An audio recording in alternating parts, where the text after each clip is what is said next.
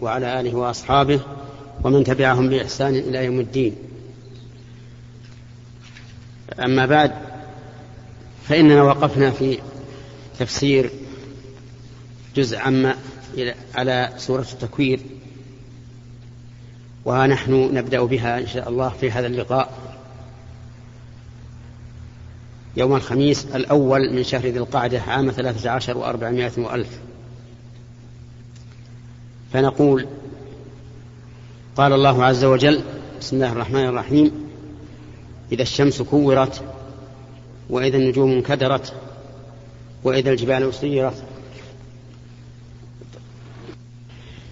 قوله تعالى إذا الشمس كورت هذا يوم هذا يكون يوم القيامة. والتكوير جمع الشيء بعضه إلى بعض ولفه كما تكور العمامة على الرأس. والشمس كتلة عظيمة كبيرة واسعة. في يوم القيامة يكورها الله عز وجل فيلفها جميعا ويطوي بعضها على بعض فيذهب نورها ويلقيها في النار عز وجل. إغاظة للذين يعبدونها من دون الله. قال الله تبارك وتعالى إنكم وما تعبدون من دون الله حصب جهنم أي تحصبون في جهنم. أنتم لها واردون ويستثنى من ذلك من عبد من دون الله من أولياء الله فإنه لا يلقى في النار. كما قال الله تعالى بعد هذه الآية إن الذين سبقت لهم منا الحسنى أولئك عنها مبعدون لا يسمعون حسيسها وهم فيما اشتهت أنفسهم خالدون. إذا الشمس كورت وإذا النجوم انكدرت انكدرت يعني تساقطت.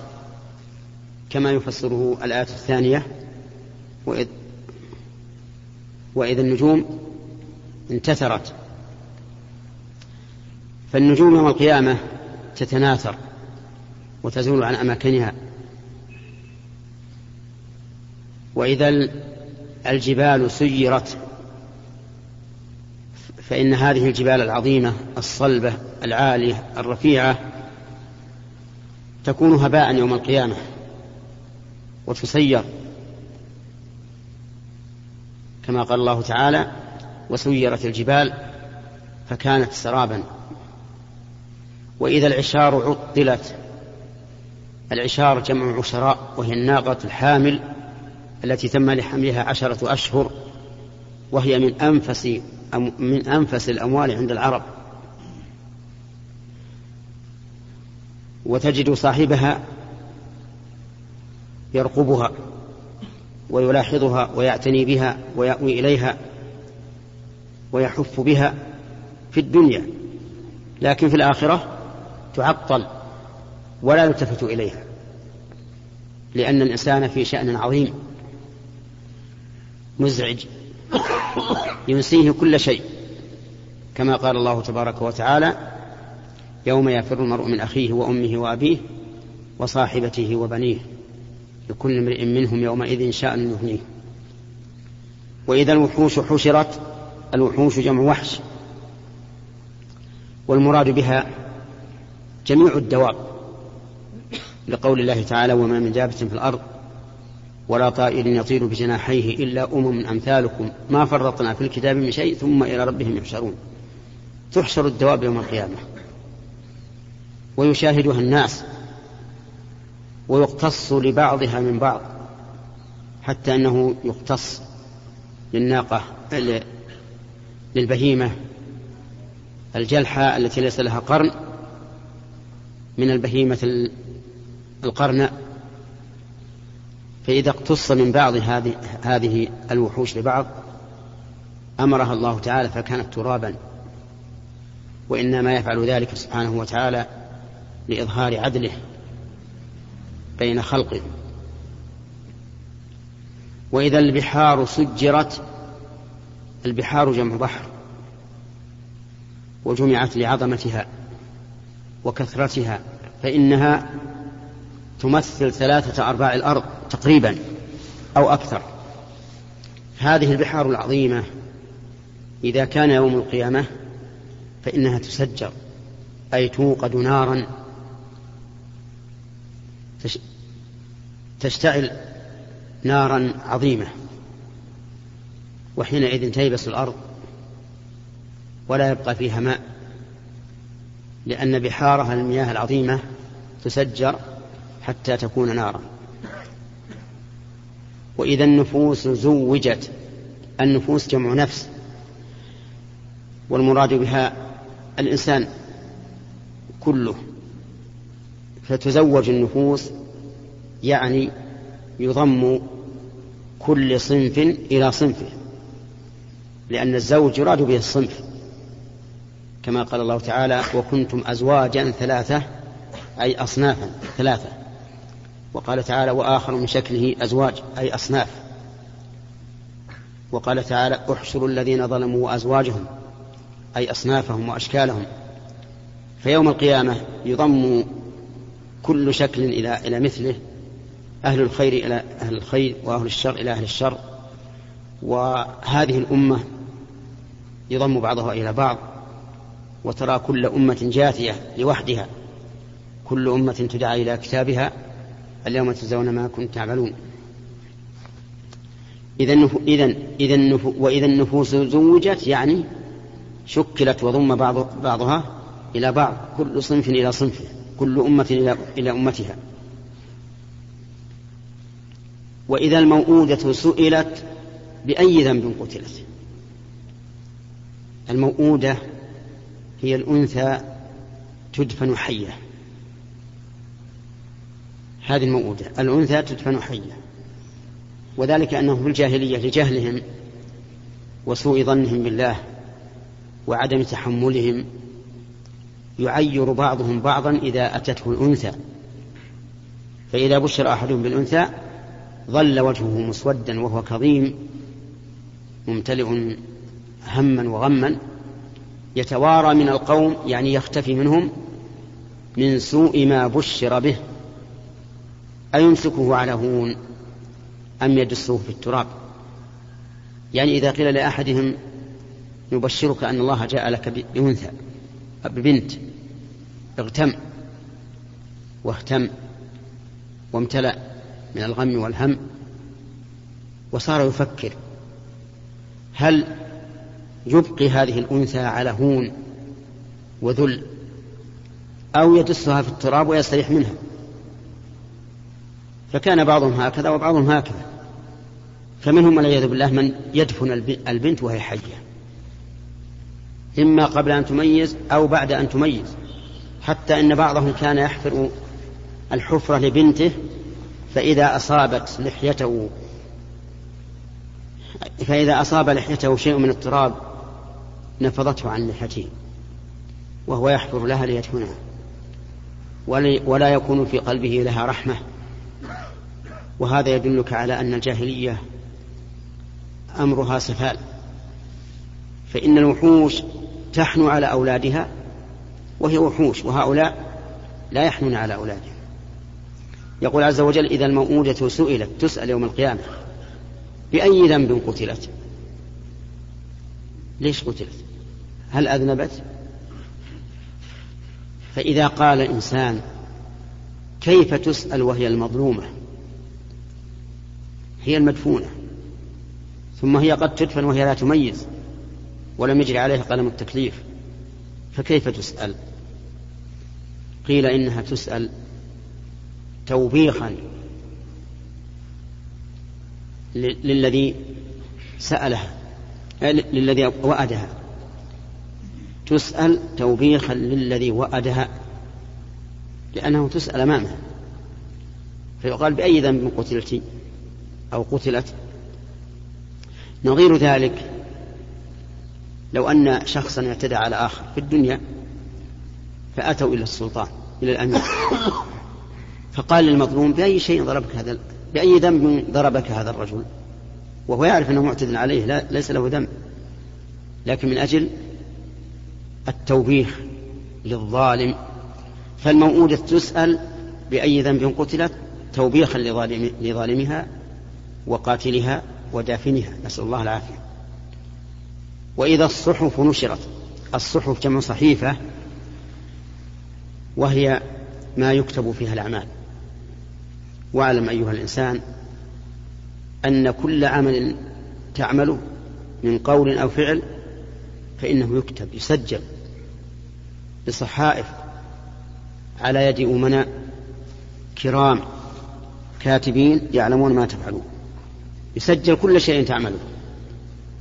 فإذا كان يوم القيامة فإن الله سبحانه وتعالى يقول في كتابه وكل إنسان ألزمناه طائره في عنقه يعني عمله في عنقه ونخرج له يوم القيامة كتابا يلقاه منشورا مفتوحا.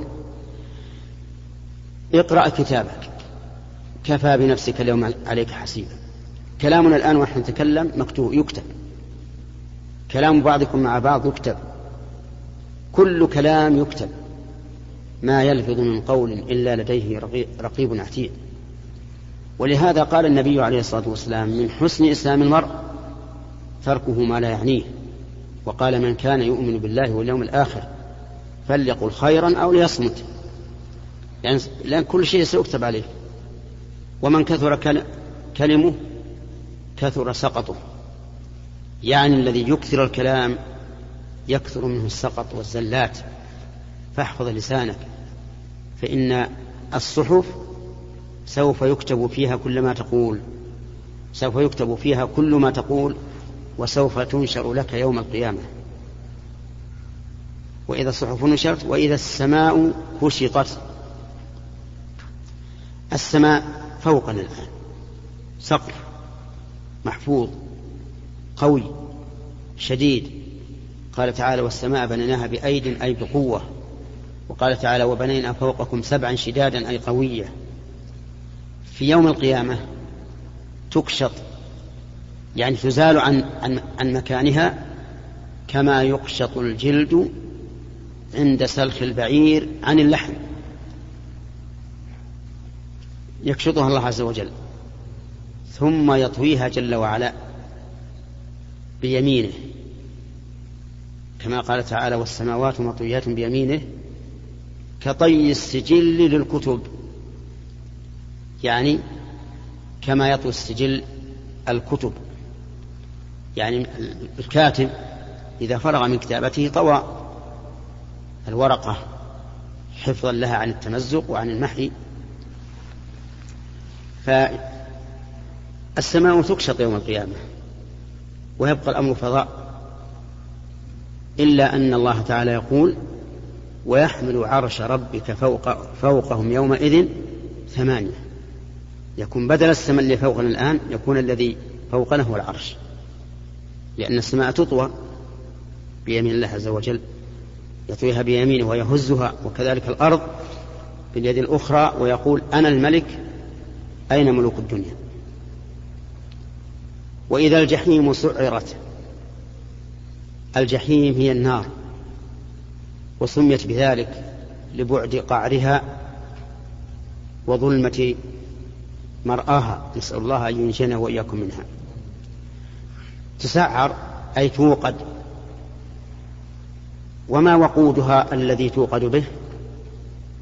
وقودها الذي توقد به قال الله عنه يا أيها الذين آمنوا قوا أنفسكم وأهليكم نارا وقودها الناس والحجارة بدل ما يجاب الحطب والورق يكون الوقود الناس يعني الكفار. والحجارة حجارة من نار عظيمة شديدة الاشتعال شديدة الحرارة. هذه هذا تسعير جهنم. وإذا الجنة أزلفت الجنة دار المتقين. فيها ما لا عين رأت ولا أذن سمعت ولا خطر على قلب بشر. أزلفت يعني قربت وزينت للمؤمنين. وانظر الفرق بين هذا وهذا. دار الكفار ماذا يفعل بها؟ عجيب تسعر توقد.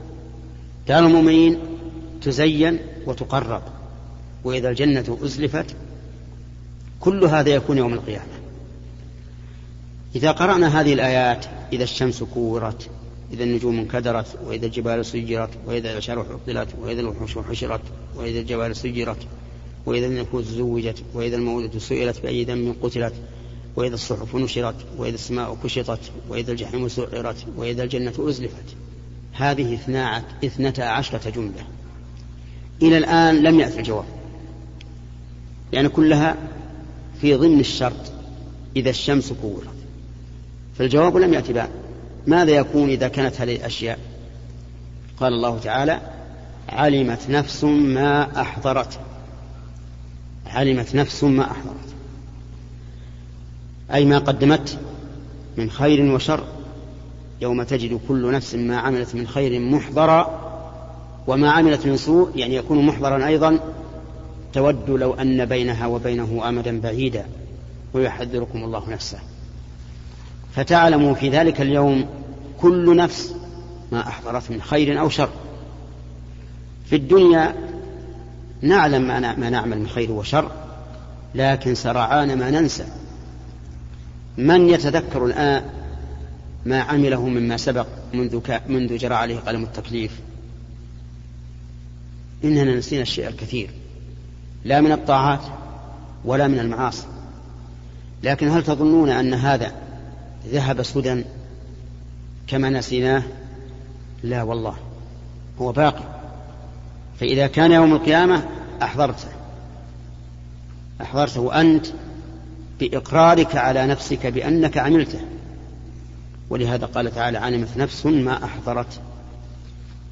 فينبغي بل يجب على الإنسان أن يتأمل في هذه الآيات العظيمة وأن يتعظ بما فيها من المواعظ وأن يؤمن بها كأنه يراها رأي عين.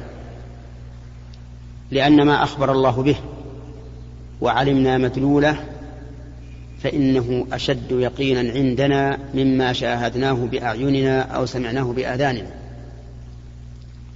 لأن خبر الله لا يخلف. صدق.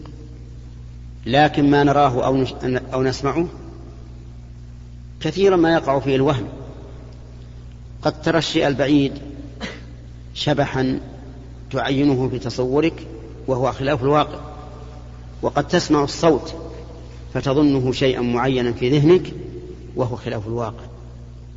فالوهم يرد على الحواس لكن خبر الله عز وجل إذا علم مدلوله لا يمكن أبدا أن يرد عليه شيء من الوهم لأنه خبر صدق.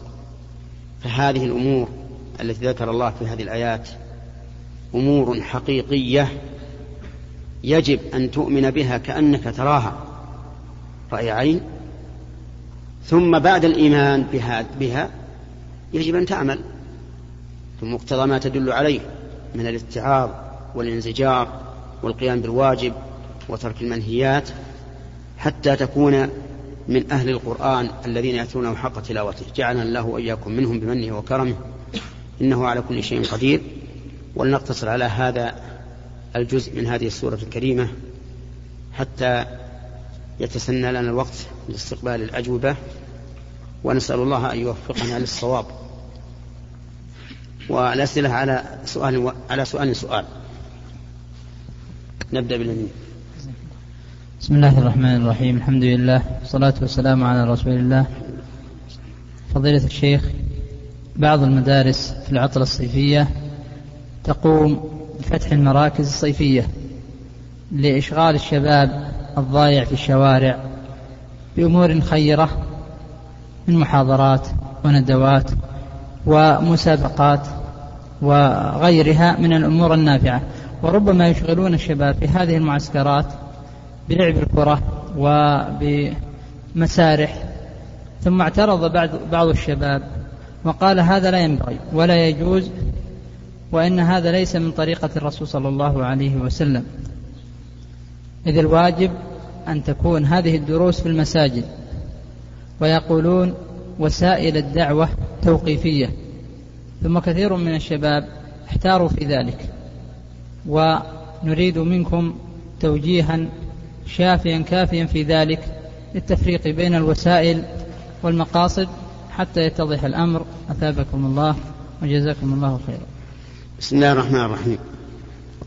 الحمد لله رب العالمين وصلى الله وسلم على نبينا محمد وعلى آله وأصحابه ومن تبعهم بإحسان إلى يوم الدين. لا شك أن الحكومة وفقها الله تشكر على ما تنشئه من هذه المراكز الصيفية لأنها تكف بهذه المراكز شرا عظيما وفتنة كبيرة. فما بالكم لو أن هذا الشباب الجحافل الكبير الكثيرة العدد صارت تجوب الأسواق؟ طولا وعرضا أو تخرج إلى المنتزهات أو إلى البراري أو الشعاب أو الجبال. ما ظنكم بالذي يحصل منها من الشر؟ أعتقد أن كل إنسان عاقل يعرف الواقع. سيظن أنه يحصل كارثة للشباب من الانحراف وفساد الأخلاق. والأفكار الرديئة وغير ذلك. لكن هذه المراكز ولله الحمد صارت تحفظ كثيرا من الشباب. ولا نقول تحفظ أكثر الشباب ولا كل الشباب كما هو الواقع. ويحصل فيها خير كثير من استدعاء أهل العلم لإلقاء المحاضرات التي يكون بها العلم الكثير والموعظة النافعة والإلفة بين الشباب وبين الشيوخ وهذه لا شك أنها أنها مصالح عظيمة. أما ما يحصل فيها من إمتاع النفس بلعب الكرة بلعبة الكرة والمسرحيات وما أشبه ذلك فهذا من الحكمة. لأن النفوس لو أعطيت الجدة في كل حال وفي كل وقت ملت. وكلت وسئمت. والصحابة رضي الله عنهم قالوا يا رسول الله إذا كنا عندك وذكرتنا الجنة والنار فكأننا نراها رأي عين. لكن إذا ذهبنا إلى الأهل وعافسنا الأهل والأولاد نسينا. فقال الرسول عليه الصلاة والسلام ساعة وساعة بمعنى أن الإنسان يكون هكذا مرة وهكذا مرة.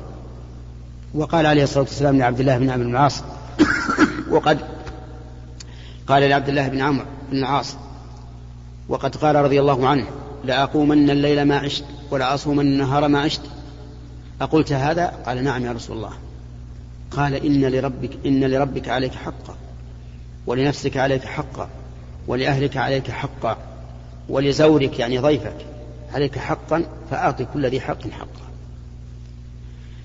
وسمع بقوم يقولون حين سألوا عن عمل الرسول عليه الصلاة والسلام في السر العمل الذي يفعله في بيته. فأخبروا به فكأنهم تقالوا هذا العمل. وقالوا الرسول عليه الصلاة والسلام غفر الله له ما تقدم من ذنبه وما تأخر. ونحن لسنا كذلك. قال بعضهم أنا لا أنام الليل. يعني يقوم الليل ولا ولا ينام ولا ينام. وقال الثاني أنا أصوم ولا أفطر. وقال الثالث أنا لا آكل لحم. وقال الرابع أنا لا أتزوج النساء. لما سمع النبي عليه الصلاة والسلام بذلك قال ما بال أقوام يقولون هذا؟ إني أتزوج النساء وأصوم وأفطر وأصلي وأنام وأتزوج النساء فمن رغب عن سنتي فليس مني. فإعطاء النفس حظها من المتعة المباحة لا شك أنه غاية الحكمة. ثم إن لعبة الكرة مع ما فيها من التسلي وإذهاب التعب النفسي والنفسي فيها منفعة للبدن لأنها نشاط وتقوية لكن يجب فيها أن يتجنب اللاعبون ما يفعله بعض السفهاء من من لبس السراويل القصيرة فإن هذا لا يجوز. لا يجوز للشباب الإسلامي أن يلبس سراويل قصيرة. لأننا إن قلنا إن العورة إن الفخذ عورة فالأمر واضح. العورة لا يجوز كشفها والنظر إليها.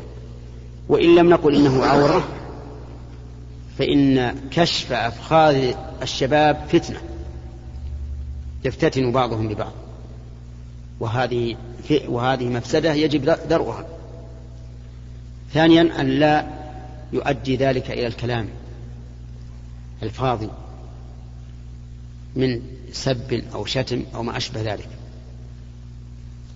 فإنه لا, لا, لا يجوز ما يوصل إلى إلى الكلام البذيء الخارج عن المروءة. ثالثا أن لا يحصل فعل ينافي المروءة كما يفعله بعض اللاعبين إذا أحد منهم يعني غلب على على الآخرين جاءوا يركضون إليه ويضمونه. ويخمونه ويركبون على كتفيه وما أشبه ذلك من الأفعال المنافئة للمروءة. لأن هذه الأفعال لولا أنها جاءتنا من من دول ليس عندهم مروءة ولا دين لكنا أول من ننكرها.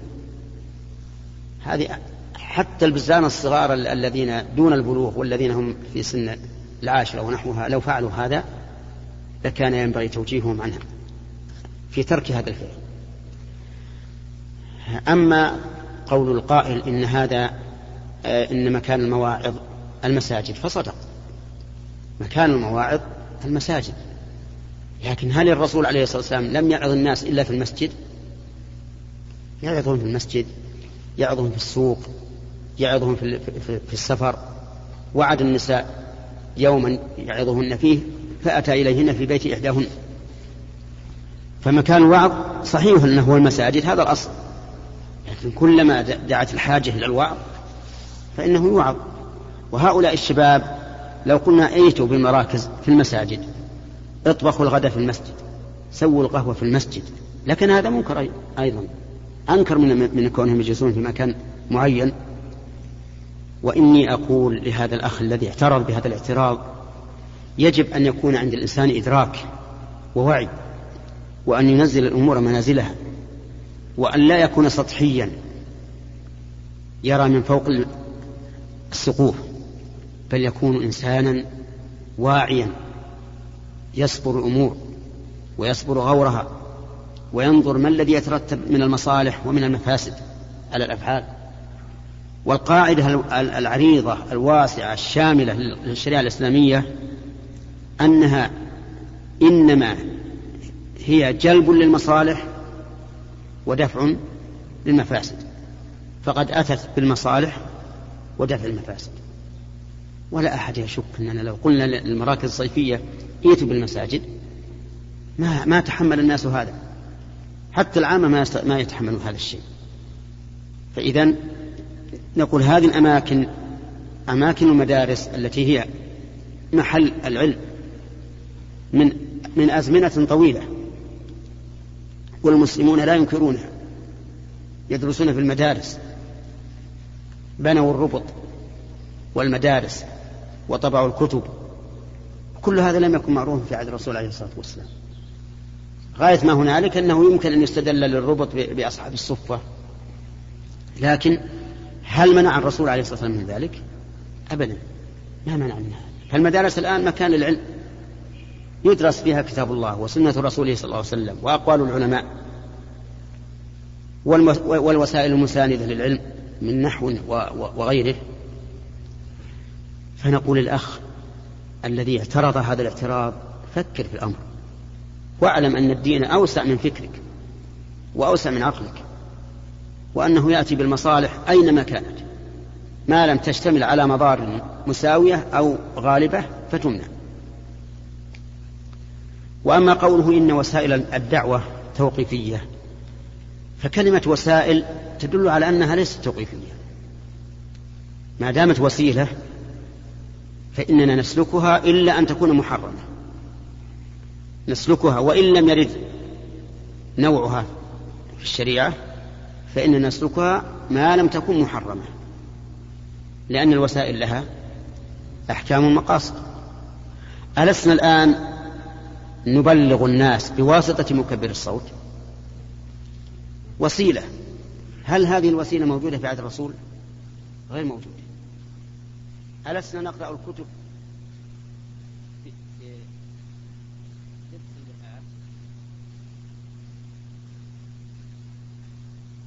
من فضلك اقلب الشريط.